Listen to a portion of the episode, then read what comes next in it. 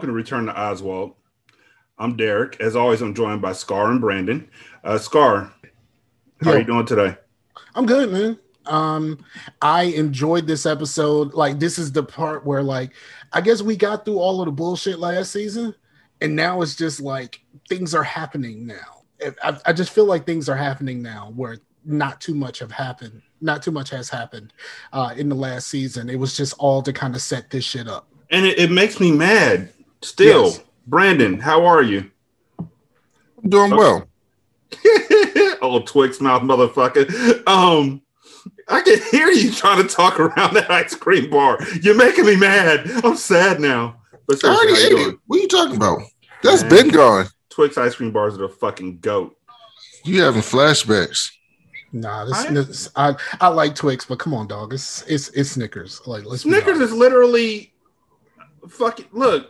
So if you are like me and you live in a family where one of the kids can't eat peanuts, that immediately eliminates Snickers because all my kids eat all my fucking ice cream bars, and that nigga will literally drop.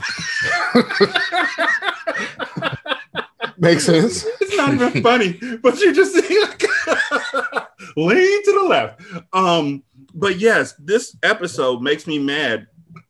Every episode I think of season four is gonna make me mad just because of how fucking dry and boring season three was.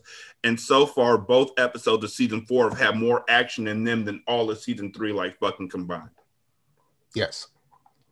and that's fucking annoying as shit because y'all couldn't do none of this. We couldn't do a single bit of this shit at all.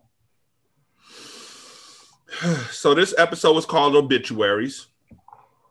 Um, and I mean, so so so so so so so you know, now that uh Whittlesey has gone to Jersey and Kenny's hit the bricks. Y'all see what I did there? You see what I did there? Uh now all of a sudden, look, I got to be honest with you before we even get started. And Brandon, I'm going to go out on a limb and say you probably feel the same way I did. While this episode had a ton of things happening and it was very engaging and was interesting, they also introduced a gang of motherfuckers that random motherfuckers. Yes. Yeah, I mean, uh, this whole episode was full of random occurrences. Right? Like All of a sudden, McManus is insane and just left. right, right. All of Like- a sudden, I mean, we'll get to all these, but then the the the the, the girl had a miscarriage. The woman had a miscarriage out of nowhere. Oh no, she had she. They said she had the miscarriage, and that's why the governor put the uh gave her the death penalty again.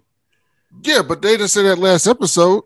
Yes, I they think did. they did because They that did. was when the they brought point- it back. They said They they, brought said it was back. a miscarriage. They said it was a miscarriage under suspicious circumstances. Yeah, and I was like, she Something must have like done the coat hanger, Yeah, she Oh. she did something.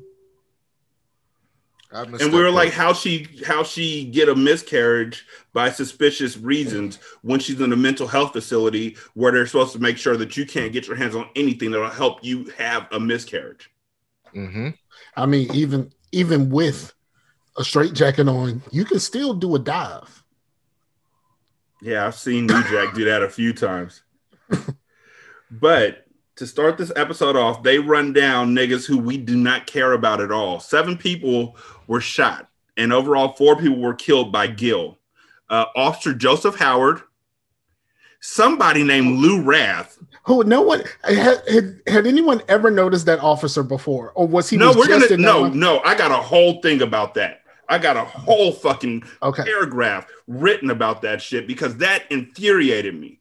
But we're gonna get there in a second because there's more shit that happens that is just like, why? But before we get there, Kenny Wangler was also killed by Gil, and so was Junior Pierce. This nigga's first name was Junior. I mean, y'all have not said his name through the entire fucking show, and y'all finally Yeah, have they a Who's just- choice. Junior? Which they one just is call him Junior Pierce. Pierce. they just call they just call them Pierce. They The finally only- the have a chance black to- dude. Yes, same Okay. same man part three. He they finally have a chance to name this nigga whatever the fuck they want, and they pick Junior.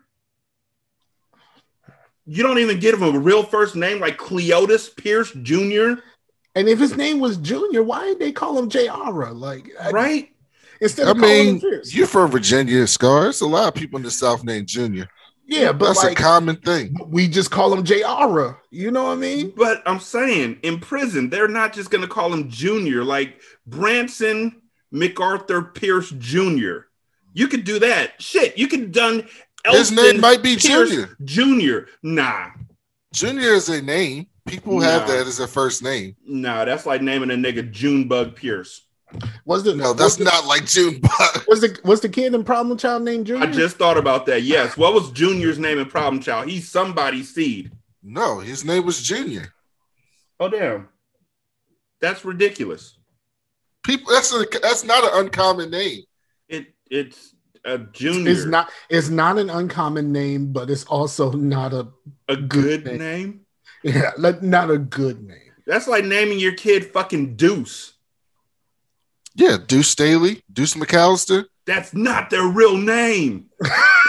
Deuce Staley. I think that is his real name. Deuce I'm about to McAllister look is this not. shit up. Deuce McAllister. No, Deuce Staley is because his name is D U C E. So yeah, that could be his real name. But Deuce McAllister, No, that's not his real name. I already know that. It's something else.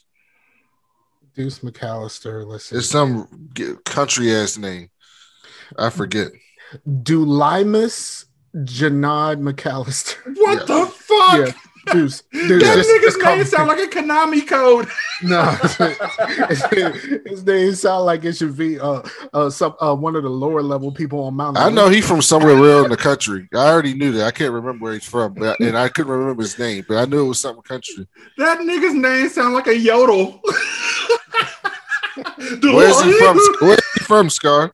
Oh, I just I just clicked off of it because I was I was I know about he's from look. somewhere country because I You knew know his name was country, and I knew he was from where some some real country place. He is from uh cha-cha. Let's see. He went to Ole Miss, obviously. He was born in Ludlow, Ludlow, Mississippi. Told you, Also, I knew it. real talk though, shout out to that nigga. He was one of the hardest motherfuckers in the NFL street by far, my dude. Like by fucking far. Yeah. But his Deuce name was Staley. Dulymus. Du- Deuce Staley is Deuce Staley. I don't see no other name for him. Right? There's no ain't nobody gonna he made that nickname. That's like Kobe calling himself Black Mamba. which was I mean, Or that's Black- like Kevin Durant calling himself the fucking servant. instead of the best fucking nickname The you could Slim possibly. Reaper, nigga. The The, Slim Slim, Reaper. Reaper. The Slim Reaper was the dopest nickname, and he was just like, "Nah, I want to be the servant." I'm the servant.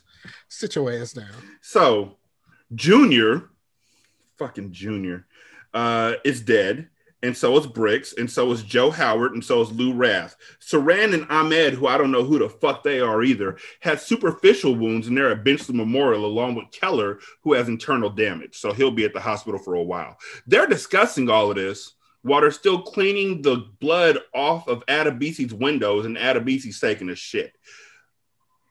Who the fuck was tasked with cleaning the window? Right? They've taken people to the hospital. They've taken people to the morgue. They've taken Gil away. Who the fuck? Yo, when we get back, my mom would have said, when I get back home, this shit better be cleaned up. Right? And like last time I checked, every time they get pissed off at the inmates, they make them do their own cleaning, right? Right? Did you defrost the fucking chicken like I asked you to? And then Like, like, no. and then, and then we're washing the windows like a motherfucking car, where it was just like the blood was coming off real Yeah. easy, wasn't it? Yeah, it was coming off real easy, and it was just like a wet fucking sponge, A wet and the shit was just running down, Nigga, and it's I just like, seen where the fuck is that shit going? I, I seen CSI. That ain't how blood works. Nope, not at all. Uh, blood coagulates. Right? If they've been gone as long as they've been gone, that shit is dry.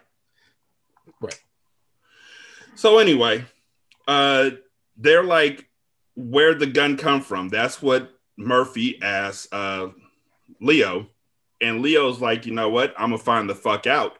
And Saeed and the brothers all said out the gate, we have no idea. Why the fuck you asking us when a white dude's the one who fired the gun?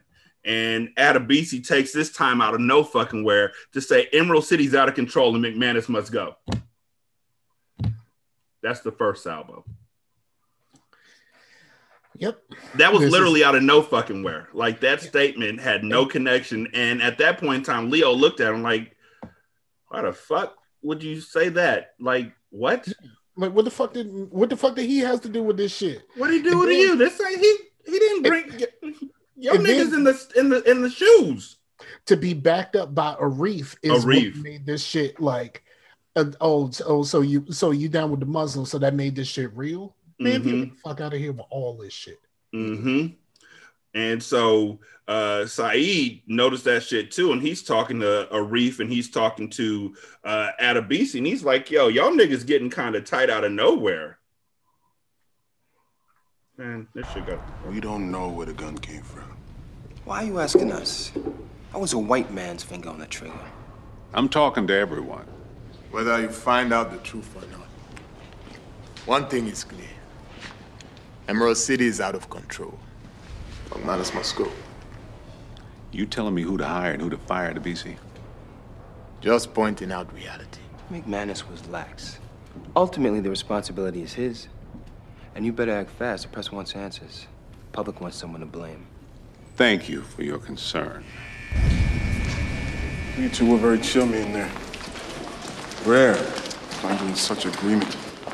So y'all saying you don't want McManus to be fired? See? What is going on? What do you care? You lost the taste for power, isn't that what you said? Then you're out of this. Meanwhile, while that's going on, Saeed looks up and here's Poet, who it just struck me. Poet has lost both his niggas in one fell swoop. Yeah, he's going through it. Like he's that is that is grief. That nigga's going through a Thor moment. Yeah. he is going through that nigga got Ragnarok. Yeah, this what kind of what kind of what kind of uh, you, we have beer on the ship. Like he's, he's going on a what kind situation. oh shit. So he looks up and um he's he's looking at at, at poet uh doing poetry like yo we gonna play it because po- you know it's it's it's poet doing his poetry and shit. But Adebisi comes up there and he's like yo get revenge. Poet's like fuck you nigga. These white folks out here who am i getting revenge on? Adebisi's like these white folks out here. Poet's like these white folks didn't pour hot soup on my face. Right. Oh, I, I noticed something. Um, we said that the um that the the scars went away, but his hair grew back. That Mhm. might have been the, the hair might be covering because it was it was like under his chin. His his beard grew back. He, all he did was put some cocoa butter on it. He was good. Cocoa Took a couple butter. weeks. one week, one and a half weeks. He gonna he gonna put out ads when it's all said and done. Plus, if he was burned the way I thought he was burned, doesn't your hair follicles like get damaged to the point where they don't grow anymore? Exactly. But he grew his beard back. And now, Right. now all that shit gone. Right? I don't All know. I have all questions. Um, but Adebisi's like, yo, that was old news. If you were one step to the left, you would have got shot, and Bricks would have been my best friend right now. Stick with me, my nigga. We gonna make this all right. How the fuck does Adebisi like really appeal to all of these people he's tortured? This whole series, he's tortured all of these people in one way or another. Mhm. And now all of a sudden he's just like, you and me, dog. well, it's the same way that uh, Schillinger came over. Exactly, it's the same way Schillinger came over. Was talking to all the white guys like we got to stick together. Yeah. And then the dude said, I'm Russian, you know, all all this other stuff. And he's, he's like, Do you accept me? He was like, nigga, I guess. like it's like, I guess. I mean, it's it's like it's us versus them. I guess I'd rather you be one of us than one of them. Exactly. hmm Every, everybody in Oz is racist except Beecher. Would would you say McManus is Rebadow racist? is Rebadow isn't racist. Oh yeah, Reba though. He well, he just he just old. You know, he just picked a side that want him. He been there long enough for the for the for all that shit to go out of him. But you know, once you have a race war, you kind of forced to take a side. I don't think Rebadow taking anybody's side. God's on his side. God's got my back, niggas. Oh, don't don't worry about Reba though. He'll Yeah, I know. fine. So He'll one thing fine. that did happen is that El Cid saw Adebisi with the gun and he's about to snitch. Like, really? I thought this dude was solid. I thought he was solid. Like, wasn't he getting mad at uh, Miguel because he thought Miguel was gonna snitch on him, and now he's snitching on somebody else? Oh, I'm disappointed. Guess politics goes above keeping it hundred. And how did he see him with the gun when like the dude was just waving the gun out in the middle of fucking in the middle of his cell and nobody seemed to notice except for this one dude. this one dude looking all the way across because remember uh el cid was in the same cell that peter uh Schibetta was in looking straight across how the fuck did he see Adebisi throwing the gun waving the gun in the air like a fucking onyx video nobody else did just throw your guns in the air and wave them like you just don't care back the fuck up back the fuck up that reminds me, we have a review. Remind me to read it to y'all later on. Scar, you're going to get a kick out of it. Okay. Um, the next thing that happens is that we see Alvah Case's ad for governor, and it's fucking dope. I'd vote for him. I mean, I don't Mhm. know if he's a Republican. I think he's a Democrat running against the governor. I think he is. I'm not sure, but if you know what, He is a Democrat. yeah, that's what I'm hoping. But it feels like everybody in this show is an undercover Republican except for McManus. Yes. Yeah, McManus is a wristed liberal. they We said found that, that out too. today.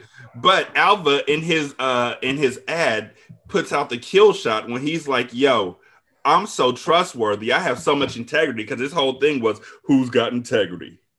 Alvah Case has so much integrity that after the riots to the prison, the governor came to him to investigate. That's a fucking smart ass ad right there. That's a, that's a kill shot. That's a kill shot like a motherfucker. Look, you know you want me because he wanted me. it's like that dude from that Netflix show. Not only did I try and fuck the daughter, I fucked the mom, and then I fucked the dad. Vote for me. So is, is Rock coming back? Whoa, whoa, whoa, that for me. whoa, whoa. I hope he does. I don't know. No, because remember we looked it up and that was the only Oh, episode- right. It was the only episode he showed up in the uh, act. So they should have So- put him in this episode. They put him in this Spencer. episode because they saw his They- video. they No, I'm saying they should have put his his name in the credits because Yeah. but they only showed his face and they didn't have him speak. So maybe that's why they didn't have him in there. So that tells me Rock ain't finna win. No, whoa, whoa, whoa. Come on, that was good. I, I I got you. I felt you. Uh, so the next thing that happens is that the governor's uh, aide, uh, Wendy, comes to Leo and he and she's like, "Yo, we need a scapegoat. McManus got to go. That's two salvos." Leo's like, "What the fuck did McManus do?" Right. And Wendy's like, well, it's pretty much better him than the governor, especially if you're going to be lieutenant governor. So whose back do you have? That's really the, the gist of the conversation. Because Leo's a black Republican. He really is. Yeah, because because he's he's wants to be on the he's on the governor's ticket. hmm And Wendy told Leo, this is the fucked up part. This is what made me mad about Leo in this situation. Last episode, Wendy told Leo, You're not even on the ticket yet. We're just considering you. Right. So that was this shooting thing with Gil happened. They went into the next episode like damn near right after the shooting, like maybe a few hours after. So he's still not on the ticket. If you get rid of McManus, you're still not on the ticket. But how fortuitous is it that in this episode, Arif and uh and Adebisi are trying to get rid of McManus and get him out of Em City at the same fucking time as the governor? I really, really wish they could have this same type of energy to get some fucking cameras in that gym. Exactly. Also, uh, Tim got mail from Whittlesey, and it was a recorded voiceover by Carmela uh, that is just there to send Tim deeper and further down into a hole of just grief. Honestly, I He laughed just- my ass off. He just reads it. I don't even think he finishes. He just kind of lights the bitch on fire. Yep, he reads it, and and Carmelo's voice comes through. Dear Tim, I know by now that Sister Pete has given you the news that I'm not coming back to Oz. This all must seem unreal to you. So did did she tell Sister Pete to tell Tim that she's not coming back to Oz? Yeah, Because if so, that's a fucked up way to handle business. um, that's exactly what happened. She literally said, "Hey, Sister Pete, can you do me a favor and tell Tim I'm not coming back? All right, cool. And then call me when you did it, so I can send off this letter. Yeah, I'm Sister- writing you a four-page letter." Listen, like Sister P, I need you to do me a solid. Sister Pete, Sister Pete, Sister Pete, Sister Pete. Remember that one time that I, I I- handed you some toilet paper underneath the stall? Can you tell Tim that I'm not coming back to Oz? And let me know when you did so I can send him a letter. I'm getting married. Yeah, I'm getting. Why the fuck would I tell you? We're not close like that. Shut the fuck up. Tim set the shit on fire with a big ass lighter with like a butane blowtorch. He set the shit on fire with the type of lighter that uh G Money used in fucking New Jack City. Smoke rocks. like, and then Tim comes into the meeting that Leo was holding, and after hearing this, uh, met or reading, the, hearing this message with echoes, by the way, that's important. But yeah, the here's the echo, the, echo shit was weird. Very weird. You know what? It sure as hell does to me. When I left two weeks ago on vacation, I never dreamed, never dreamed that my entire life could turn around. I think the echoes are embodying how it's the world's closing in on Tim. Yeah, it's, it's how he's it's being how- rocked by these words. yeah, it's how it's resonating with him. hmm So Tim sets the uh, letter on fire and he goes into a meeting that is being held by uh, Leo, where Leo's talking about uh, some shit. Hold on one second, because after this plays, and I'm going to let it play out in its entirety, both the meeting and the memorial that happens afterwards. and Oh, please, do we then have to we do- need to talk. Do we have to do that part? Like, the, we the have to do that part. Yes. Okay, And then we have to fucking talk. I've been asked to pick one staff member to serve as part of a state delegation that's going to South Africa for a discussion of human rights issues. That uh, group will visit the Pretoria prison, the Zonderwater prison, as well as go on a safari. Sorry. Uh, Leo, I just want to talk for one minute, okay? Not now, I'm in, Uh, we're in yeah, the middle of just uh, something. one minute about Officer Howard's memorial service. You know, it's important, goddammit, because the man was killed right in front of me. It's important because he was killed in front of me. That's the only reason it was important. Sorry, I'm gonna keep going. All right, go ahead. Okay, uh, I think that we should videotape the ceremony so that when his grandkids get older, they can watch it. Eternal rest grant unto him, O Lord, and let perpetual light shine down upon him. And now Tim McManus would like to say a few words. Tim? Uh, Joe loved to bet on the horses. And so in honor of him, I would like to Camptown ladies sing this song, doo-dah, doo-dah. Camptown Why? track five miles long, oh doo-dah day. Gonna run all night, gonna run all day. Bet my money on a bobtail nag. Somebody bet on the bay. Somebody, you, you know what? I have notes. I'm gonna let I'm gonna let Brandon go first. Brandon, do you have thoughts? Yeah, they made him go crazy. This is unlike Tim like a motherfucker. This nigga saying Camp Town ladies. Does he not know the Town fucking lady. racial history behind that song? The- Also, I mean, the, you know the racial history of that song. That song is in Blazing Saddles, Right. Like, you know, you know what I mean. you don't know Camp Town ladies? You don't know the Camp Town lady. And also, this is his eulogy. Also, he walks into this meeting, bursts open the door, comes in, Yeah, that- demands that, that the warden stops talking. So that, then he, hmm?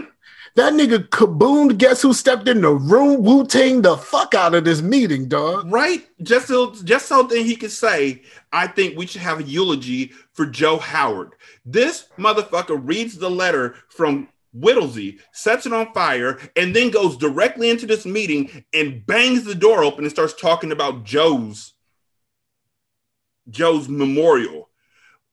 If I'm a if I'm a grandchild, you know what I don't want to do? I don't want to watch the video of my grandfather's memorial when I get older. That's one thing. Two And, things. and, niggas, and, and I don't want to see a motherfucker singing Camptown Lady at my black grandfather's funeral also memorial service. two things. One, that's your eulogy. Like you don't even say anything nice about him. You get up there, and the first thing you say, as soon as you step up there, crumpling your piece of fucking paper, Yeah, I thought he was gonna say something. He didn't say anything. All he said was, he "Oh, well, came in and, and busted out. He came in like this. Joe show enough did like to bet on them horses. Oh, the Camptown ladies sing this song. Doo-dah, The only thing that the only thing that would have made it worse is if he would have pulled out a pitch pipe first. Be like,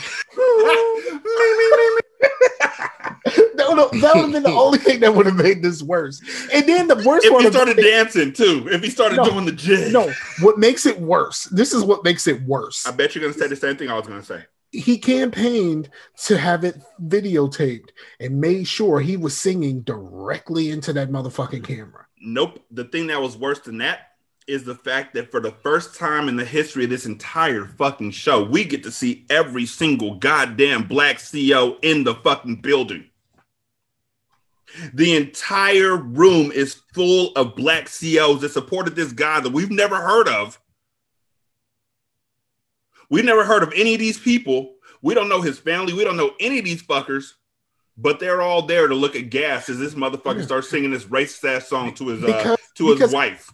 At the very least, when most of the inmates die, we at least get an episode of who they are, or like most of an episode, and then they die that episode. But like we didn't get none of that. He just got popped, and that was just it. And Mm-hmm. then we get the fucking Camptown lady. Nigga, if you don't get the fuck This- out of here with this you shit. you burst into a meeting where they're talking. You burst into the meeting and uh, bullshit. You know, I'm sorry, but you know, he almost he died right in front of me. Like that's the reason why you want to do this. First of all, that's that's that's what we're talking about. But the only thing you could think to do is Joe had a gambling problem. The Camptown ladies. Yeah, also, didn't did say you know Joe was cheating on you? Me. He- he's Mrs. going Jones. crazy. Y'all are ignoring. No, his no, mental we're not. I'm not Because ignoring we're- his mental because- breakdown, but they're not connected. He's doing this. You're telling me that he cares about Joe because Whittlesey sent him a fucking letter. He cares about Joe because of the sexual No. harassment that's going on. These two things are in no way connected. No, all those things are causing him to act insane. Erratically, yes. But, Yes. it's, but, it, but it is covered because when Sister Pete and the doctor go to the warden right after this, they're like, yo, he is cracking the fuck up. We need to do Mhm. something about it. and the warden is like, I did do something about it. I fired this motherfucker. it's like, we need to talk to him. Well, you can talk to him while he getting his shit. Somehow Claire's in the back smiling through this whole motherfucking scene. She is, she is giggling under her breath that whole fucking time. But we all know she's a fucking racist. Yes. She's sitting in the back laughing and racistly while this nigga stands up there and sings a song that is literally tailor made for her laughter. McManus is a college educated motherfucker. He talks about that all the goddamn time. You're gonna tell me he's not smart enough to know that you do not sing Camptown ladies to black folks? Who the fuck wrote this scene? Who wrote this episode? The script, the entire script of this beginning part is laughable as fuck. All of this shit happens in perfect time. This is literally the perfect storm you came up with. You couldn't think of any other way to get McManus out the paint. Shit, Um, the whole thing about the sexual harassment thing with uh with with with Bricks Just kind of was, was when Bricks did. Plus, they said Bricks said that he may have overstated it a little bit when he was trying to get back in the eyes. So he had admitted that that was a fucking farce. Claire had Mhm. already played out. She had her job. There's no longer anything for him to worry about on that part. Why the fuck is he having a breakdown? Seriously, let's think about this. Two of his biggest issues got resolved back to back. It wasn't resolved. But it's because Whittlesey is in that shit was out of nowhere too. Whittlesey going to going to England is what causes his breakdown. Somebody he literally said that he had been playing with her emotions. he did buy a ring. We ain't getting no younger. We might as well do this. Doesn't mean it's love. He bought a ring. He had the thing with Wangler. Then he had to, you know, you forgetting he had to blow up with with uh the warden as well. No, Noah McManus, he probably helped pay for that trip. Norman McManus, he was probably supposed to go there the next week. And then she sent him a letter saying, nah, don't come. And then he had people die in front of him for the second time in Oz. I, you know, I was really trying to think back to that episode, whether or not we actually saw dude get shot. I know we saw Murphy right there, but I didn't remember seeing. Yeah, he got shot. No, I He don't got- remember seeing McManus right McManus there when was dude right got there. shot. Yeah, He, was, hiding right under the. He was and, right and there. afterwards, afterwards, he was hiding. He was in that little area where the where the guards are. Okay, Yeah. but you don't see anybody. You don't see Murphy doing this. I mean, Murphy seemed like a real ass nigga. You know? I mean, Right. Murphy's a cop. yeah, McManus ain't no damn cop. He was hiding under that desk. But the thing that gets me the most out of all of this, I mean, this shit is laughable. The writing is laughable. It's bad comedy. But the fact that this somehow was Adebisi's plan.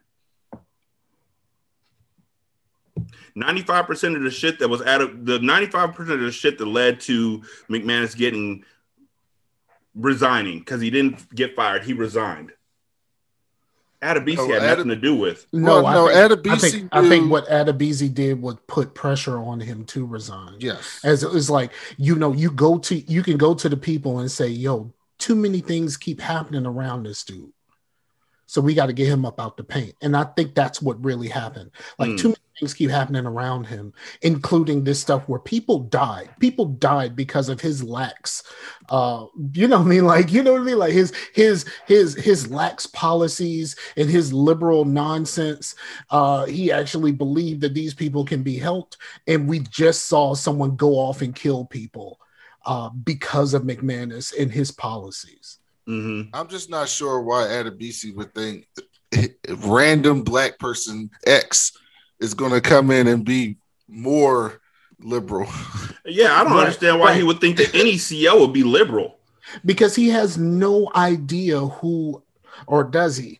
I mean, I mean, I know who comes in, but like, does he have any idea who comes in to take No. the place? He just hoping it's a black person. Well, the first, the next thing that happens is that Murphy gets named the temporary director of Emerald City. So, I mean, Beecher- rightfully, rightfully so. yeah, he's the next up. Beecher asks him for a status update on Keller, and Murphy's like, "Go the fuck away." He doesn't tell him go the fuck away, but he's like, "Dude, I- I'm busy. Like, dude, somebody, people got murdered. you know what I mean? McManus is gone. Like, there's been a lot of upheaval, and you're asking me to check on your boyfriend, and he's like, please, please, can you check? Please.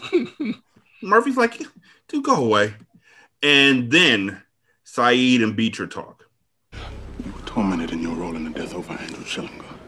You went looking, you came to me. You asked for guidance in the ways of Islam. You found comfort, peace of mind in the arms of Allah.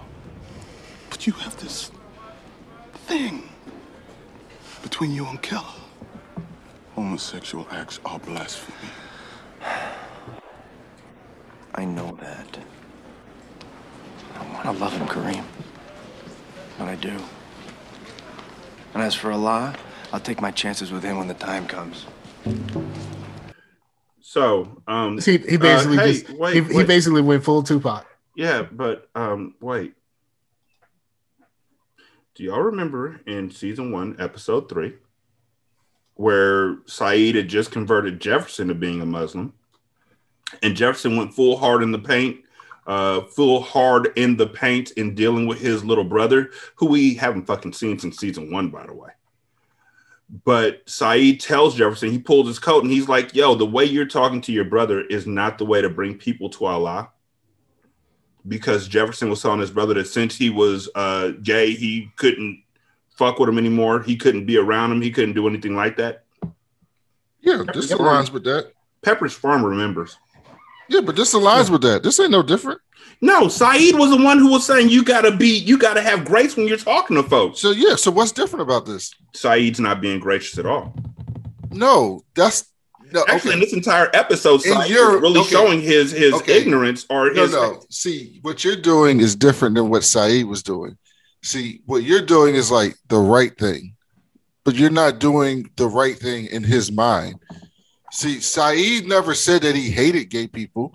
He never said that gay people should burn in hell and that they're trash and they shouldn't. I shouldn't talk to them or talk to him at all. Even later in the episode, the dude says, "Are you prejudiced against me?" And he said, "No. I pray for you every day to see the light." Yeah. In his mind, he's not. He's not saying like Jefferson, like like Tommy Shepard. I forget his name. What Tommy Shepard was doing, where he was just like, "No, get away from me! Don't talk to me. You're not. You're not in my family." He he never said you should ostracize gay people. He in in Saeed's mind, he believes that is wrong and that he wants you to come to the light. But he does not think that you are the scum of the earth piece of trash, like you should die and burn and never be spoken to by anybody in the world, like Jefferson was acting. So this aligns perfectly with that. He's basically saying to Beecher, you came to me for this thing, and you're still doing this thing that's holding you back from full salvation. And I want you to get there. He's not telling Beecher, don't ever talk to me as long as you have this thing with Keller, or else you're nothing to me. I can't even speak to you. In hmm. his mind, that's how he's act. So this lines up perfectly with that to me. Absolutely true. You're right. You're right. You're right. You're right. You're right. I'm not. He's not right. I'm just. No, I mean you're right. mind- He's not. You're Yeah, right. in- He's not. In, in Yeah, his you're right. mind, in his mind, he thinks he's doing.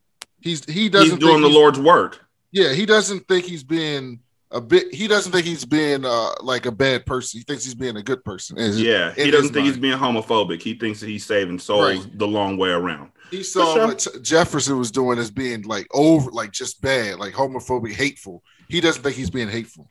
Yeah, for sure. You you you you right. See see, I'll admit it. Oh, by the way, did we mention that the governor's uh, manager called McManus a limp wristed liberal and a piece of trash? Throw him out with the rest of the trash because that was funny. so anyway, after Brand- Brandon mentioned that earlier, but Yeah, yeah. Except for the throw him out with the trash part. Like this is supposed to be your boy. Throw him out with the rest of the trash. Get him out the paint. So Beecher, we know Glenn ain't shit. He ain't been shit. man, he just keeps digging his ditch further and further. So Beecher talks with his dad and, and finds out that they found Hank. Um, Hank does not fuck with his dad at all, which I understand. His dad's put him through some shit. Uh, his dad, and from what the way that Hank speaks later on, we see that Hank might not be his uh, a leaf off his dad's tree. Um, Andrew seemed to be more in the in the ways of his dad, at least the way they were talking earlier. not Um, true. Did all. you hear what he said? The first thing, the first thing you saw, fr- the first thing you saw from Hank was that tattoo on his neck. You know he was Yes. about that life because that shit was on his neck. And then he said, "My brother's dragging a nigga in the back of his truck." Yeah, that's that's what I was saying. I was thinking like he was judging Andrew. Like I haven't seen Andrew because he's doing shit like that. He's dealing with tricks and he's dragging niggers from the back of his truck. But he did say nigger, so yeah, never mind. Um, but the the um conversation with with Hank, uh, Schillinger looks happy as fuck. Beecher looks really satisfied with himself, and our uh, Hank is actually told Father Ray or told uh, Beecher's dad that the only way he's going to talk to Schillinger is if he gets paid. So Beecher tells his dad to pay him. He pays half the money when he gets there and half the money after the conversation's over. Hank is high through the whole fucking conversation. And Beecher's just on cloud nine that his son is even there. And uh, asks Hank to come back and talk to him again. You said I already know. You said I already know where this whole where this whole thing is leading to. Um and and and god damn it. That's all I'm gonna say. Um I know exactly where it's going, and it do, it doesn't go in the direction that I thought originally. yeah, no. So uh Beecher's like, did how Schillinger look? And Father Ray saw him. He looked real happy. He looked real, you know, I've never seen him look this happy before. And it seems like it's gonna be a happy ending. And you know, we we hope it all works out. Schillinger is the ultimate warrior. That's who he is. A horrible human being who probably genuinely do, does care about his children. Yeah. I can see that because he had horrible uh he got horrible lessons from his dad. He's trying to fix that, but he's giving horrible lessons to his sons and Mhm. you know the the circle the the you know it it just the cycle continues. Mhm. Um Mobe sees his fake ass wife. Uh the lieutenant wants to know when Mobe is going to get some arrests out of this undercover sting. Uh, but because Kenny and Junior, Junior, got killed and shit, his investigation is now at a standstill. Uh, also, we find out uh, in the conversation that Mobe and Augustus have later on that these niggas did not plan this out well at, at, at all. Nope. Miss my wife constantly. Lately, I feel like I'm losing her. Think she's sleeping with another guy? No, I'm just becoming you know, less and less important to her. She's filling in the space that I left. That could never happen to Keen and me. No, No. we'll see. Where's she from? DC. Really? What? No, she just she looked familiar to me. I was trying to figure out from where. How long she been in the city? Six months or so. Oh, I definitely don't know her. All right, man. All right. Hey, Keenan. Did you ever have any run-ins with a guy named Augustus Hill? Yeah, I thought so. He says he recognized you. Well, I think to be safe, you should come visit for a while. So, two things. One, three things. Three things. Thing one, that motherfucker's Jamaican accent is horrible. One hundred percent. And he's it's, it's gonna make it. It just gets worse. Man. Thing two, um, Augustus. I I I have seen this show called 60 Days In, where they send people into jails to investigate for this for the sheriff and to get information, all that kind of shit. And they give these folks uh, fake stories about why they're locked up. And they're supposed to memorize their story, stick to their story, and all that kind of shit. Augustus has literally blown holes through Mobe's story in like the first two, three days. First two days, because he got there right as uh right as Bricks and, and Junior got murdered. So in the first two days, Augustus has already blown holes through his entire story. If Augustus can remember who this woman is, You know he's going to. They wouldn't have brought it up if he wouldn't. Third thing is, why the fuck would they have local detectives doing undercover work at this fucking prison? Exactly. That's the most important thing. Like, well, I mean, well, m- like Mobe probably isn't, but like if you send her in, like somebody might know who she is. Mm-hmm. Somebody might have seen her before, and it just so happens to be his fucking cellmate. And and here's the last question I have. When he got on the phone with Kima, was her name Kina or Kima? Because if her name was Kima, then they took that shit for the wire. But if it was Kina, okay, I'll, they took that shit for the wire. Um, when he said, "Do you know Augustus Hill?" She said yes, real quick. She didn't have to look through no records. She didn't have to say what's he looked like. she probably was one of the cops that arrested him. I'm guessing that's what it was. Oh, I was there when he Oh, this shot this, the cop. This all, this all comes. It all comes to a head. Trust me. It It's just like this is all just so coincidental. It it gets worse. It gets worse. It gets so much worse. Like his his situation. It situation. never it never works out well for uh, undercover cop in prison on a no, TV show. because say man part one. hmm And they warned him. They warned him at the beginning. Yo, the last motherfucker who was here, it didn't turn out good for him at all. Also, you have to keep in mind the wire's starting soon. Kenny, that's why Kenny left to go to Baltimore. The wire's starting soon. No, So start. the- Why does it start for at least another year? 2002. So I think it's two years from now. So that's probably not why. Yeah, because this came out in 2000. Mm.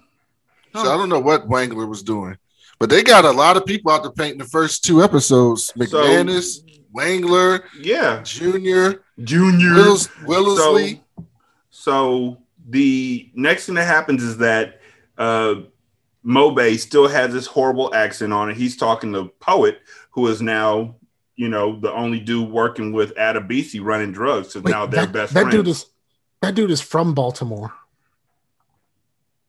Which dude? Who? Mobe. Mobe. Oh. So um he's like, yo, when I was in Jamaica, I used to run lines, man. I can run lines for you right now, man. Do you like the hat? Boy ye. Lord have mercy. The the wire started in 2002, so he was right. yeah. of course. Brendan knows he was in Baltimore. That was like they should. No, I mean, I mean, he knows the wire before it was the wire. I'm But- from West Baltimore. Born and raised. On the Mhm. playgrounds are where he spent most of his days. He was he, he knows the ear hustling. He don't know the wire yet. So, um, the so poet who is now working with Adebisi goes and tells Adebisi about Mobe, and they have Mobe come up to the education center where the teacher we haven't seen in like since Yeah, he's been gone. two. He's been he's been gone since a long ass time. We ain't seen that nigga in a long time We either. ain't, see, like, we ain't seen we ain't seen that nigga since graduation. What happened to him? What happened to the redheaded white boy that I was fucking with uh that was fucking with Tommy. Tom, what happened to Tommy? According to this, Tommy Kirk was in this episode. Where the fuck is Wallace?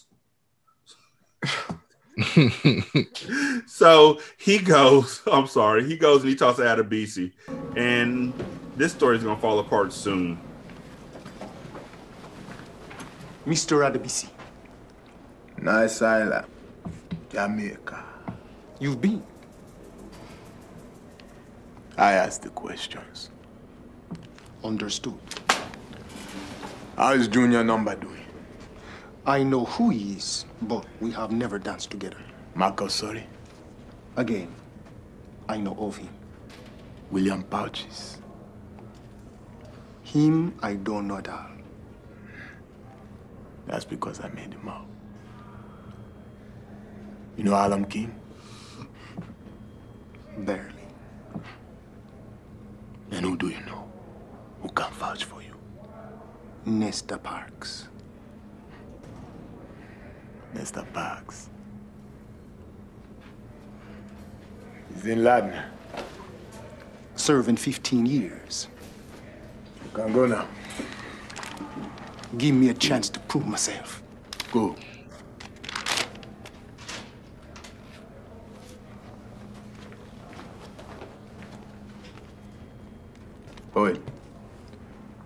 Contact Nesta Parks. I want to hear stories about a new monkey. How the fuck did Adebisi get here? He's black. No. How did Adebisi get to this point where he's like calculating and just uh call this dude, I want you to check him and all that kind of stuff? Wasn't he fucking insane in like the first two seasons? No, he was pretending. No, he was pretending to be subtly sane and Yeah, that so- he had turned his life around. He met his daddy, and his That daddy his dad. awakened him. wasn't His his, daddy dad. awakened him. Wasn't and his dad. his daddy had make it. That's what he Wasn't says. his- His daddy. That's what he wasn't wasn't his dad. Once his daddy awakened him, His he spiritual became a new. He had a spiritual awakening, and he's a new person.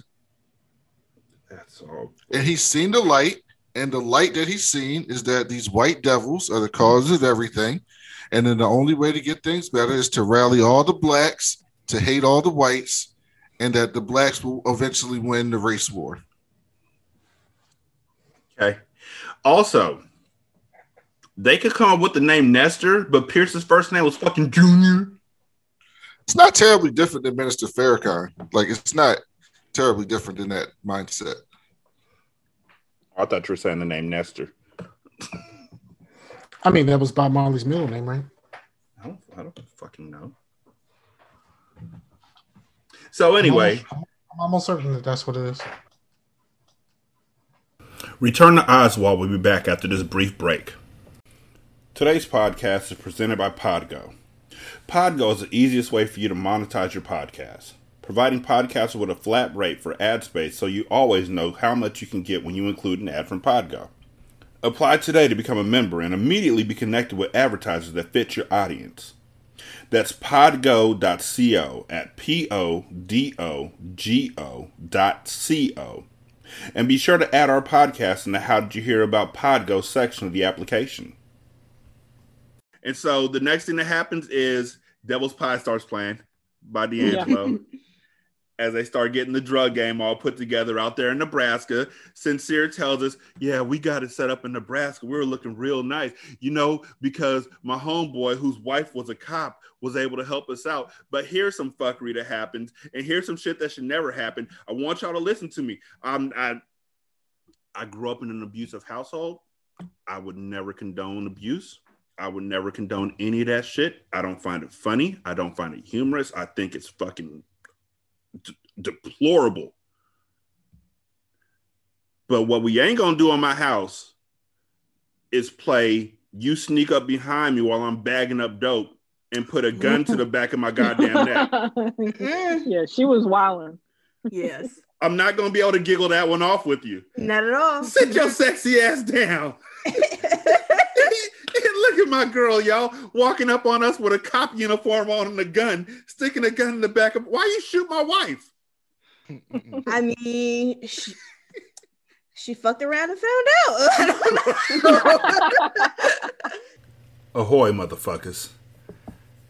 Join Brandon and I every Sunday as we look back on movies that we used to love and figure out why we probably hate them now. We're available everywhere, so. Do what you have to do to play. What's going on, everyone? This is your girl Julene, host of It Goes Down in the PM.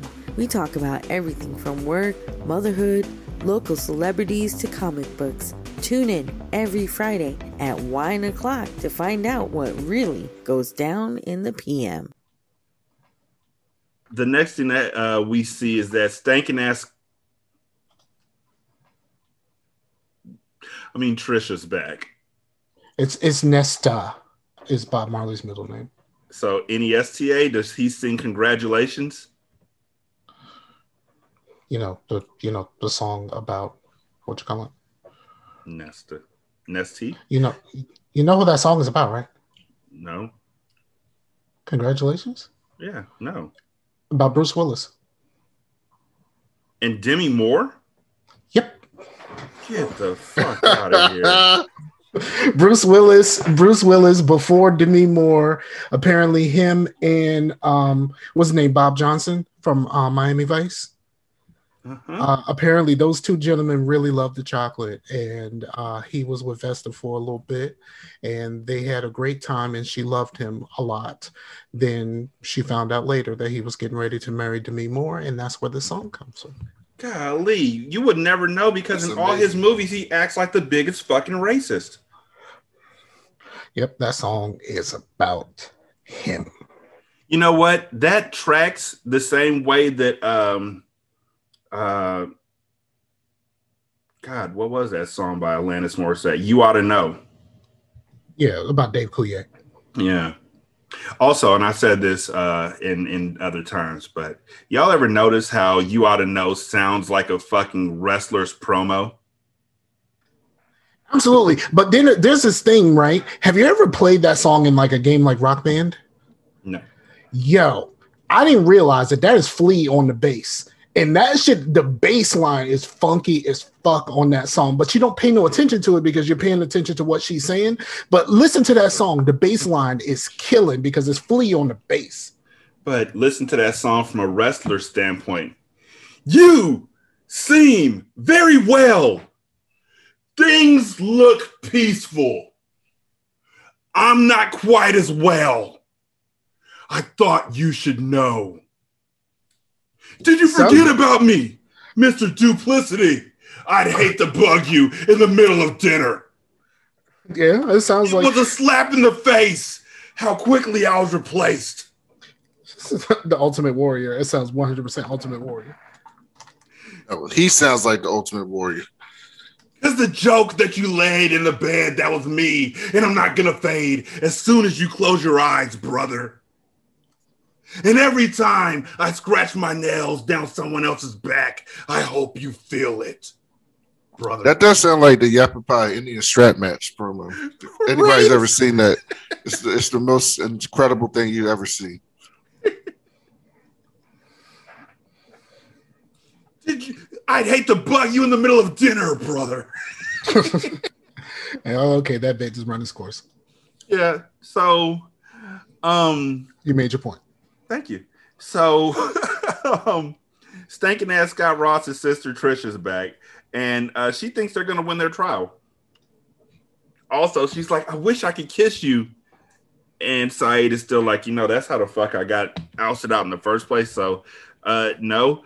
And she's like, "Everything I love about you are the same things I hate about you." So while she thinks they're gonna win their trial, they're losing the trial of interracial love. Mm-hmm. Yeah, so I- why was she mad again? Because, Because he she wouldn't wants- kiss her. She wants she wants the relationship to go further than he wants to at this point. She's out there like, kiss me beneath the bearded barley.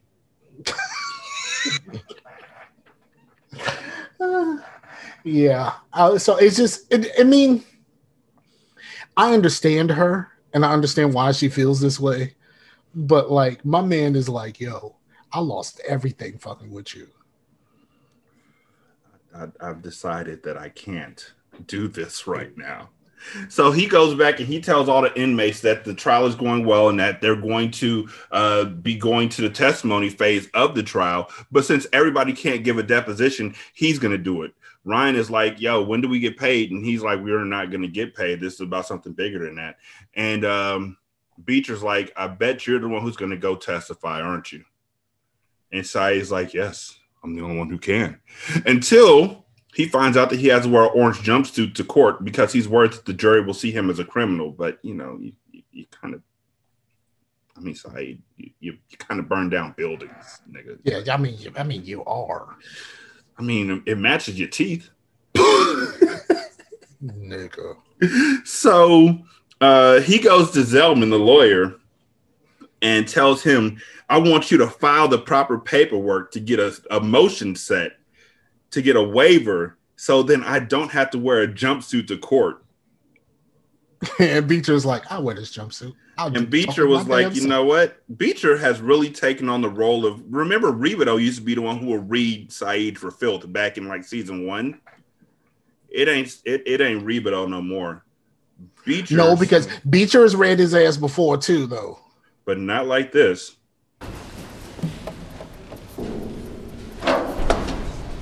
Hey, Hey, back so soon?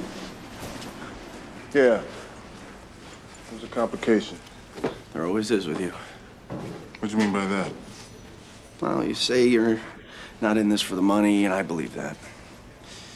You say you are in it for justice, and I think there's something else involved. I think you want this case to fail. If the jury rejects our lawsuit, then you'll be able to point with righteous indignation at a system that doesn't work. But if we succeed, then what do you have? What can you rage against? So, you'll do anything to find a complication. I will not be made a slave to by the laws of this state, Beecher. Yeah, well, that's where you and I are different. Because I love the law. Even though it didn't work in my favor and I ended up in here, I thank God every night for the laws we have. Because it keeps people like Adebisi and Hernandez and Schillinger away from my children. You know what? I'm gonna tell Oh, Zellman that if he needs me to, I'm gonna testify instead of you.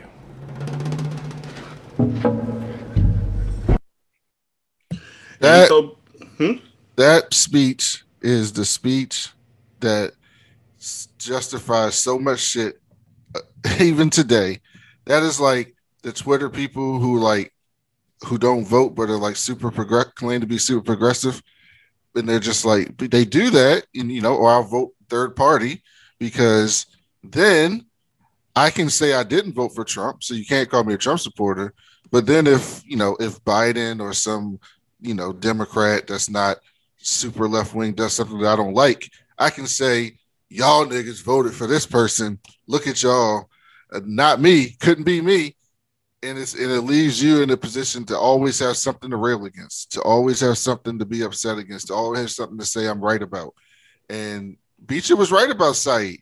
He knew mm-hmm. he felt that way. What Saeed was asking for was not ridiculous. He's right. That would cause prejudice in the courtroom. But he's absolutely right with Saeed's mindset. He needs something to fight against, to rail against, to drive him. And having the court come out and say, Yeah, dog, you're right. This was fucked up.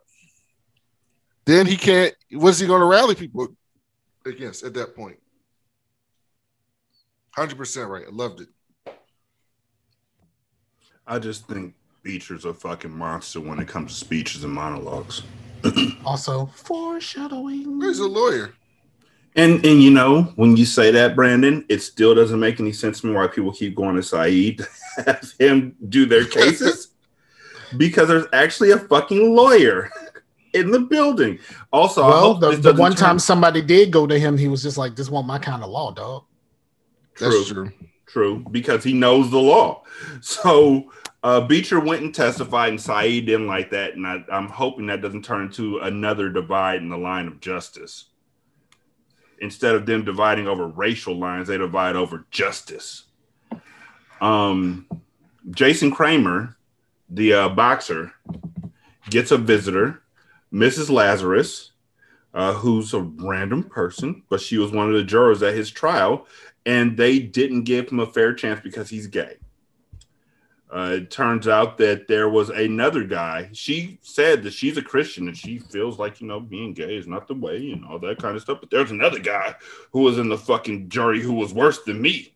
And Yeah, he some- bullied everybody. Some redneck dude that was like, "Nah, son, and this is how we gonna do this." So he basically he ran the whole thing. Mm-hmm. And instead of 12 angry men, it was one angry homophobe in her. And so just like that, he got railroaded. But I mean, the nigga literally tried to mail somebody's head through FedEx. Right. So this is the same thing as when Augustus was trying to get free, and the same thing's happening. He goes to Saeed and he's like, "Yo, can you represent me?" And Saeed's like, Ugh. But he did it. Or at least we have the we "We have are the inclination that he's going to do it. that he's yes. going to do it. Yes. Okay, uh, and apparently I missed this. I'm looking at the cast list, Mhm. and there's a gentleman here that said he was in this episode. His name is Clarke Peters. You may not know that name. Yeah, that's fucking uh that's that's uh fucking Lester oh my God. from The That's- Wire. Yeah, that's Lester Freamon. He's also in He was in this. He apparently he was in the episode. I don't remember. I don't remember seeing him. But here's the other thing that you may not know about those two, Lester and Lance Reddick. When we're talking about these folks and where they go afterwards, yes, they didn't go directly to the wire. They went to the corner. Oh yeah.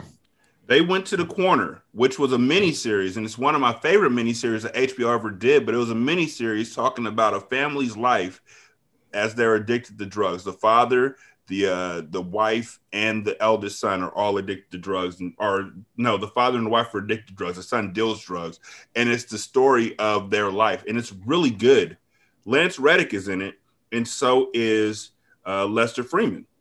Lester has a bigger role as Fat Curt but they're both still in this uh in this show. Um Yo, I'm looking at the the the cast list for um for the corner. Man, there's some there's some black all stars. right? Also, There's some yeah. black there's some black all stars. TK Carter played in that. Yeah. also, um, Black all stars.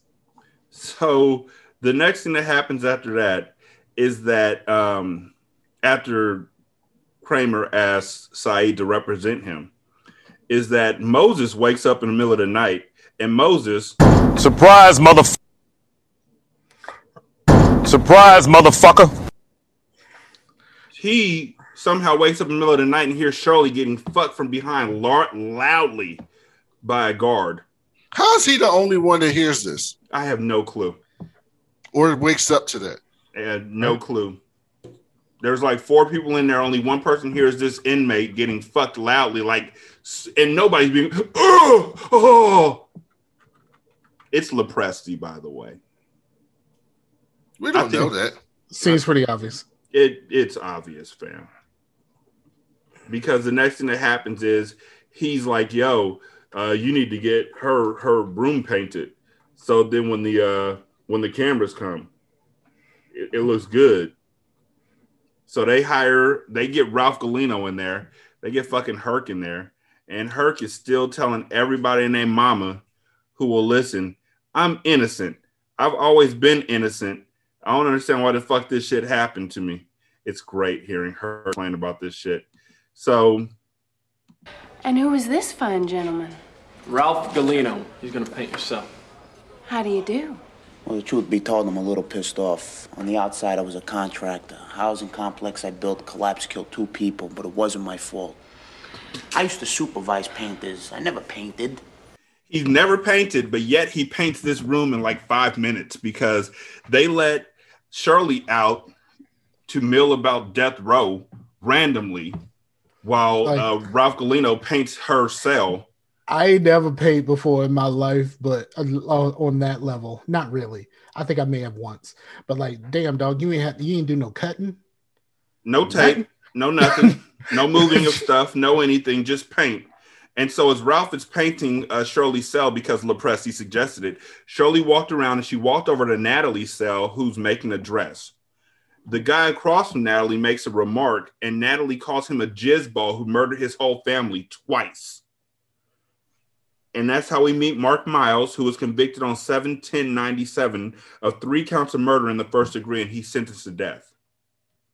Mm-hmm. uh random but okay. Uh then shirley We have to establish the crazies in Oz. we established the crazies and odds who ain't gonna live long because the niggas on death row. Or the people who ain't gonna show up again. He's gonna die. That's why they brought him up But how that's a good question so is shirley the, is the best part. so shirley comes over and she talks to moses Surprise, motherfucker. and tells him in the midst of their conversation that when he smiles, he's a very attractive man. And Moses replies, For a nigger? Which means they had that conversation too. Right. and Shirley says, now that she's close to the end, she's seeing that everybody is the same. She's been enlightened. No, Yeah. she's been incarcerated. like that'll change some things about your your availability of dick. I'm just saying, Adebisi was There's no there's no lack of white dick in Oz. no. She's Yeah. been enlightened. But how much how much lack of there's a lack of white dick in death row other than the cops. Yeah, she can get plenty from the cops though. Yeah, but like I mean, I mean she like she like watching the the the gay dude uh show show his penis, but like okay, so one the one dude is a woman. You know, he's Natalie. Yes. Yes, Natalie, is there. Um, and then the other dude seems to really fucking hate her. So let's let's do it like this. I'm I'm going to the one dude is he fucking hates everybody. Who's that? The Mark Mark uh Oh Mark, the, the guy who killed everybody. And then you have Natalie, and she's definitely not interested in Shirley. I think that's what Scar's trying to say. Yeah. So, he's he's left. He's that's Moses is all that's left. And so Yeah. she tries to kiss him. And then LoPresti's like, oh no. No, somebody calls him. The other Yeah, the- one of the other prisoners hate- does. the hate- the hate the one that killed his family. The one that killed his family The hating hating, him. the hating ass motherfucker. That, that nigga hate him, bro. And so she's like, she's like, you know, I'm just, you know, just having my, just getting around. And he's like, I come back over here because Galino's done with your fucking cell. That was like maybe three minutes because they don't see the story of Mark killing his family. They don't see any of that background. So she walks to Natalie Mark says something mean to Natalie. Natalie tells Shirley about how Mark killed his whole family twice. Mark says some more stuff about how he went to the uh, mental health facility but got out and then did it again. And then they call him a psychopath. And then she goes to, Mo- to Moses and kisses him, and Ralph's done. Yeah. I know those cells are small, but goddamn. Right. And it didn't look, he was like, don't breathe in, you'll get high. So they just gonna put her back in the cell. They just gonna put her "I'm back in a dripping to it." ass. They put her back into a drippy ass painted cell. Mm-hmm. This is 1999. People live with lead paint. They, they couldn't just put her in. I mean, I'm pretty sure there's more cells in death row. They could have just put her in another cell temporarily, and like while that shit dries, at least like nothing. It's like no, go back in there and get high. And so, in a story that is going to become a thing, uh, Gloria talks to Sister Pete and tells her that she convinced Preston's parents to participate in the victim intervention group. I care nothing about this storyline. Uh, me either. It feels like they have some of these every season. Ryan says he's still in love with Gloria and he's still hurting himself to be near her. I'm just skimming over the top of all this. Yeah. Um, they asked Cyril what he would say to the family if he got a chance to talk to him, and Cyril was like, "Would you be my friend?" no. Okay. Um, and then Cyril somehow sees Nikolai Stan using his cell phone. I thought he was being more careful about his cell phone usage, but Cyril's like, "Hey, uh, why are you using a payphone, Ryan?" And Ryan's like, "Cause you know, it's fucking jail." Well, why don't you use a cell phone like that guy with the weird voice uses? Ryan's like everybody in here has a weird voice, and Cyril's like, no, the one who sounds like this. Raj, Raj, Raj, Raj, Raj, Raj, Raj, Raj, Raj, Raj. Oh, you mean the Russian? Yeah, the Russian. And so Ryan goes and talks to um goes and talks to Stan and says, Yo, let me have your cell phone. Stan's like, you could rent it if I had one, but I don't. And so Ryan uh, acts like Cyril's sick one day and during lunch and goes to Stan's pod and tosses it because why the fuck would we lock up other people's cells? I guess. I mean, there was a guy in um fucking state property who broke into Beans' cell while Beans was in the shower. I'm sorry, let me rephrase that. He broke into Beans' hut fuck that movie. But he goes back and he can't find the cell, and so uh, Stan gets in the shower while Ryan's in the shower just to taunt him about not being able to find the phone. If there was a phone, you couldn't find it. Um, so Ryan goes and talks to Ralph because he's like, "Yo, Ralph, dude roasted you for your phone." And then he tells Ralph, "You know the one person we, you know the one country that America can never trust." And Ralph is like, "The Russians, right?" And Ryan's like, yeah, you can't trust those fucking Russians. So Ralph goes and he talks to Stan and he's like, you're going to give me my fucking phone back. So instead of doing that, Stan talks to Hoyt and he talks to Chucky. And he's like, Chucky, if I if something happens to Ralph, would you be mad? And Chucky's like, nah, fuck that motherfucker. So he talks to Hoyt, and Hoyt takes Ralph to the staircase with like six or seven other white motherfuckers, six or seven other bikers, Mm-hmm. and they hold Ralph down and open his mouth and give him a shot in the mouth of heroin. And Ralph, That's what that was, heroin? I'm guessing because they said Yes, they thought he died of an said he overdose. Yeah. It was something. I, Well, where did he get I'm the syringe from? He works in the mailroom. I just assumed they stole some medicine out the damn ward like everybody else does because it's not locked up. Definitely could be. Could be, definitely.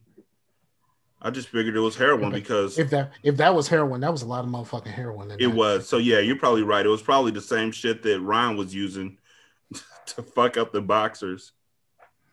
Nah, I, I, no, I don't think that that would have been it. I think it was it was something, or either that, it was some sort of some sort of cleaning supplies or some shit like that. You know, they they can they, they can make some shit. I can see that too.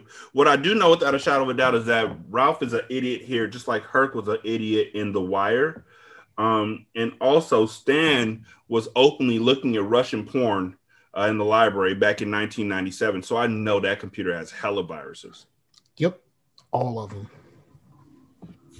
So yeah. Ryan goes back and talks to Stan. He's like, "Yo, we need to. If we keep going back and forth, you know I'm gonna win, right? So why don't you You just will. stop fucking around and let me have the phone sometimes We haven't seen anybody beat O'Reily yet. at all, at all. Nigga be cancer, the cancer. With no ill signs, he beat the cancer with no ill signs. The only Uh, thing, the only thing we saw was him cut his hair. That was it. We didn't see nothing else happened to him. right? Poet fucking beat being burnt to a crisp with no ill signs. The only thing you can't beat in this place, it seems, is a fucking bullet and getting stabbed in the side because Miguel is fucking literally just woke up after being stabbed by William Giles. I don't know what kind of a coma getting stabbed puts you into, but it was deep. He could He have woke- sepsis depending on what got hit. Mm-hmm. The sepsis would have put his ass down. Gloria tells him that you know uh, Aquaman is dead, and that he's alive. He's a, he's ha- he's good to be alive, or he's lucky to be alive. And Miguel tells her, "I can't believe I got stabbed by punk ass William Giles." then we see that El Cid tells Chico that Chico's a fucking disappointment because Miguel's still alive, and I don't like that at all. That's literally what he says. Chico says, "You know what? Carlos is right next to him in the bed next to him." and he's just waiting to get a weapon. Well, shit, nigga, why didn't you say that the first time? All of a sudden, they send weapons through the fucking prison system, and the uh, inmate who serves food is able to serve a fucking shank to Carlos. Mm-hmm.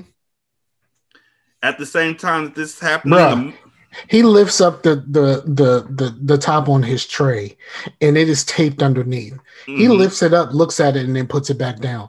Ain't nobody fucking see that. nobody saw a gun. How the fuck they gonna see that? True. Nobody saw a gun in a fucking glass room. Literally throwing guns in a glass house. and nobody saw shit. But the mole comes in and tells Miguel that he's almost done digging another escape tunnel. And that he will be escaping the next day. When the fuck, you know what? We'll wait and I'll ask this question in a second. Why the fuck would he reveal this shit to folks he doesn't really fuck with? I have no clue. because it doesn't matter. Like because when he's they out of go- there. Because when they go looking, they gonna go look at the work, the one place where it's not. Yes. So it doesn't matter what. It doesn't matter that I tell you that I'm getting the fuck out of here today because I'm leaving today. Yes. And so uh, Carlos uh, wakes up in the middle of the night. It's dark. He wakes up in the middle of the night. He rolls over. We find out already that Miguel is strapped down to his bed. Uh, the reason why he's strapped down to his bed, Gloria tells him, Dr. Nathan tells him, excuse me. Dr. Nathan tells him he's strapped down to the bed because he's a solitary uh, inmate. And solitary inmates get strapped to their bed. Okay, cool, fine, no problem. Uh, Carlos wakes up in the middle of the night and he uh, takes his knife and he's about to go shank uh, Miguel. But the problem is, before he gets up to shank Miguel, they tell us what Carlos did, so we know it's gonna fucking fail. Bruh. Um, How you how you lose to a motherfucker strapped to a bed? strapped to a bed. So Yeah, he's a horrible. He's a horrible thug. Yeah, we knew he wasn't going to succeed because they didn't even show the story of his background. They literally just said Carlos Martinez convicted October 6, 1998 of two counts of murder in the first degree. Sentenced to life in prison without the possibility of parole. They didn't even show a story. They showed it in the background while Augustus was talking. And why why is it that every time I go into the bank, no, I'm kidding. Um, I, why is it that someone else is being held responsible for him dying when Aquaman was supposed to do it? Mhm. Like Aquaman, they set up Aquaman to do it. I don't know So, how like, Chico got involved in that shit, but El Cid was like, yo, he failed, you're up. I think that's what happened. I I don't I don't understand how it's just like I'm disappointed in you. Well, be disappointed in Aquaman. Aquaman gone. They, he got killed by an old man. So yeah, Claire saves Miguel's life by beating the shit out of Carlos. Uh, and Man, El Cid is not they whooped his ass. whooped his ass. Man, I suggest you use a Billy Club officer. Whooped his ass. He's probably brain dead like, like the other motherfucker. But El Cid's not pleased. And the next day they're calling out uh, numbers to people, you know, to uh, they're calling out the numbers of inmates doing the inmate check. And the mole is gone. Nigga didn't even take Rebadow with him. He's just gone. They asked Rebadow, where's the mole at? And he's like, I don't, I don't know. Come on, man. Y'all so close. Y'all the same person. Where is he at? I, I don't I really don't know. The last time I saw him, he was in the fucking hospital ward. How? How? That's the question. Because Carlos got up in the middle of the night to stab Miguel. But remember that he was working in the hospital ward. The the hole was in the closet Mm-hmm. Yeah, in the hospital how ward where his cleaning that- supp- his cleaning next supplies. question. How'd he dig that fucking tunnel? Easy. No. When he's done working, he go in there and he dig. Nobody pay attention to him. He's an old white man. Yep. No. That's why he was able to get get away with the shit in the first place. Don't nobody pay attention to him. But in the first time, he was in his cell. This time, he's somewhere where they got to escort him to and from. Yeah, And not once he's there, you see people. How many times did that Christian dude steal shit for O'Reily? Anybody knowing. They, once you're there, they're not checking you. Especially him, of all Al- people. He don't then- do shit. When Alvarez was working in there, he was stealing shit too. The thing is, okay, cool, cool. You know, whatever. The first time you dug a tunnel to kill two Nazis, all right, whatever. We're gonna keep a fucking eye on you because now we know that you like to dig fucking tunnels in our fucking shit, right? But also, we also think that you're going to dig another tunnel in your cell. Your cell, yeah, but why the fuck don't they have cameras in the fucking hospital ward? I mean, the hospital ward would have only showed him go in that closet and not And then- return. Not returning. Hella dirt all over him. Something.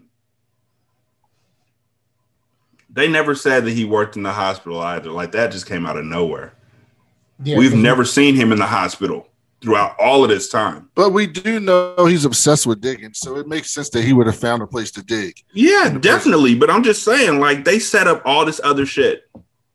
But these, this, and this one thing is as rushed as uh, Wellesley leaving for England. Yep.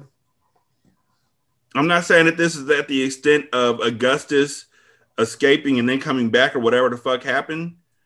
So But now this the came mole out of is gone. So they The got rid of is five gone, people and Miguel episodes. and Miguel Oh yeah, so I'm because Miguel, Miguel, puts the- a pillow on his bed and for some reason puts straps on the fucking pillow, and then he escapes in the same hole. smart man. Very. How did he get out them straps though? That's the question. He probably Unless no. the I know what happened. out. No, I know what happened when the hole came in to go. Miguel was the probably like, in? "Hey man, take me with you." But he let him go. Uh, oh no. We got rid of seven because characters. honestly, after after Carlos tried to kill Miguel, you would have thought that would have locked shit down. You would think. I don't know. Anyway, that's the end of the episode. But yes, seven motherfuckers in one fell swoop. Go. Go. Go. Sorry. Brandon, who's the MVP of the episode? Beecher. Because of that speech. Scar, and because and you know they the jury believed him. They said a powerful speech by Beecher. First of all, they didn't call him Tobias Beecher in the news. They called him Beecher. Mhm. A powerful speech by Beecher to the jury because you know the white man they're gonna listen to a white man lawyer who made a mistake and is in prison because of it. But it doesn't seem like you know a hard ass criminal you know, they're gonna listen to him. So he worked. It worked out all the way around for him. Scar, who you got? The mole. Like why? Why would it be? He's, he was. He is. The, he had the ultimate win this episode. Well, technically Alvarez, because nobody's trying to kill the mole. Alvarez was days was numbered. Very numbered because El Cid was gonna keep sending niggas out. And he better not go back to New York. He need to take his ass down south. Mm, I had Adebisi. I mean, his his. I mean, everything coming up aces for my man. It really is. Everything worked out when he didn't even mean for it to work out. It worked out. So, uh, yeah, thank y'all so much for listening. Uh, we did get, we didn't get a review. You can send reviews to podchaser.com. You can send a review to um, Apple. You can send a review to Stitcher. Uh, again, if you send a review to Podchaser, you can do separate episodes or you can review the show as a whole, uh, which is, you know, it's cool. I like that. Um, but we did get an email. And so I wanted to read this email because I just thought that this was fucking great. Okay. It is from Louis uh, Landeros. And he says, and I quote, 187 stars. That's a good jump off. 187 stars. I watched the show six years ago when I finally found the series on DVD at a local record shop, and he could never find uh, fans to discuss it with him. So our podcast fills the void. Uh, he said, Thank you. He also said, FYI, Jaz Hoyt is played by Evan Seinfeld. He was a lead singer in the New York hardcore band Biohazard. Scar, why do we know Biohazard? Why do we know Biohazard? Um, because um, they they, they recorded with Public Enemy, right? No. Damn, I thought you had this one. Brandon, know- do you I'm- got it? I have no idea. Okay. We know Biohazard because they collaborated with the hip hop group Onyx. It was Onyx. Okay, I knew, but that was uh, what you call it? It was it was someone else that did the thing with uh, with uh, yeah, because they, they did a rock remix of Slam, right? Mm-hmm. And Okay, it was so- dope as fuck. Yeah, it was. I can't remember who's the other rock group who did the Public Enemy thing, but yeah, I I thought Public Enemy, but yep, you know what? You're right. And he said that in real life, uh, Seinfeld, Hoyt, is a down to earth, funny kind of guy. And he loves the podcast. Roll fucking models. He was he used to be engaged to Tera Patrick. That Tera Patrick Cool. for the the porn star Tera Patrick. well, I knew who she was. I'm just saying, cool. I'm just saying. You know, that's dope. No, all right. Yeah, that's what's up. Mhm. That's what's up. Yeah. All right. So again, uh, you can check us out on. Oh, no, they uh, apparently they got they got married. They were they were married for five years. That's dope. I mean, five years. That's that's that's, that's a good run. Yeah. Right. Like that's that's a that's a good number. I like it. It's a good count. Um. So again, y'all can check us out uh, on Twitter at Return to Oswald. Uh, you can email us at return to oswald at gmail.com. Uh, if you want to send us a voicemail, the telephone number is 916 633 1537. Scar is on Twitter at Scarfinger. Brandon is on Twitter at that cool blick nerd. That's BLK. And I'm on Twitter at Rashani. Scar, you got anything coming up? Um, no, nothing new. Um, go buy some candles. PTCAChandcrafted.com. The sale's still going on? Yep, sale's still going on through May. I mean, of course, I'm gonna have to do. I'm doing a a a June, but it may not be as lucrative. You know what I'm saying? Mhm. So, go get you some candles, get you some wax melts, do the thing. Are you doing a Juneteenth sale, my Uh, brother? I don't know if I really want to do a Juneteenth. Like that seems a little. That seems a little on the nose there, buddy. Do a Juneteenth and send out the Black Magic candles. It's be be a, be a nineteen percent off. Oh, honestly though, we want to thank y'all so much for checking us out. We greatly do appreciate it. Um, Absolutely. for real, y'all be good. Oh, sorry, Brandon, you got anything coming up? No, I ain't got nothing. Okay. Well, yeah. Thank y'all so much for listening. We greatly appreciate it. Uh, we'll holler at y'all later. Y'all be good. Peace. Peace.